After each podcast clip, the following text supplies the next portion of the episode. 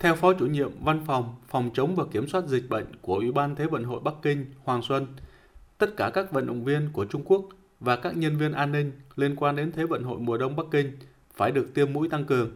Đối với các vận động viên nước ngoài không bắt buộc nhưng được đề xuất tiêm nhắc lại vaccine ngừa COVID-19. Trong suốt quá trình diễn ra Thế vận hội, Trung Quốc sẽ thực hiện lấy mẫu xét nghiệm axit nucleic mỗi ngày.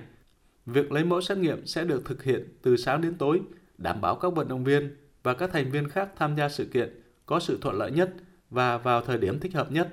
Lấy mẫu xét nghiệm axit nucleic thường được sử dụng là lấy mẫu dịch vòng họng. Ông Hoàng Xuân cho biết,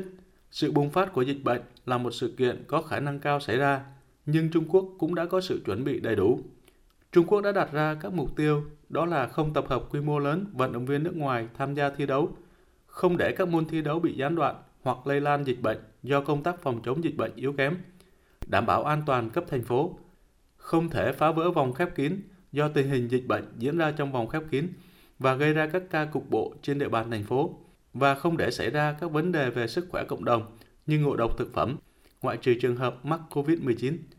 Trước đó, hồi 25 tháng 10, Trung Quốc đã phát hành ấn phẩm đầu tiên của sổ tay hướng dẫn phòng chống dịch. Bên cạnh đó, Ban tổ chức Thế vận hội cũng đã tổ chức 7 cuộc họp đưa ra các hướng dẫn cụ thể, giải thích quy trình phòng chống dịch nhằm giải tỏa những lo lắng cho các vận động viên và khách mời nước ngoài tham gia Thế vận hội lần này. Để Thế vận hội diễn ra an toàn, phù hợp với yêu cầu phòng chống dịch bệnh, các trận đấu thử nghiệm cũng đã được thực hiện. Việc quản lý khép kín mang lại những thuận lợi trong sinh hoạt và tập luyện của các vận động viên và huấn luyện viên. Chỉ còn hơn 90 ngày nữa, Thế vận hội mùa đông Bắc Kinh 2022 sẽ diễn ra. Các địa điểm được chọn tổ chức thi đấu tại Trung Quốc đang chạy đua với thời gian để hoàn thành những hạng mục cuối cùng.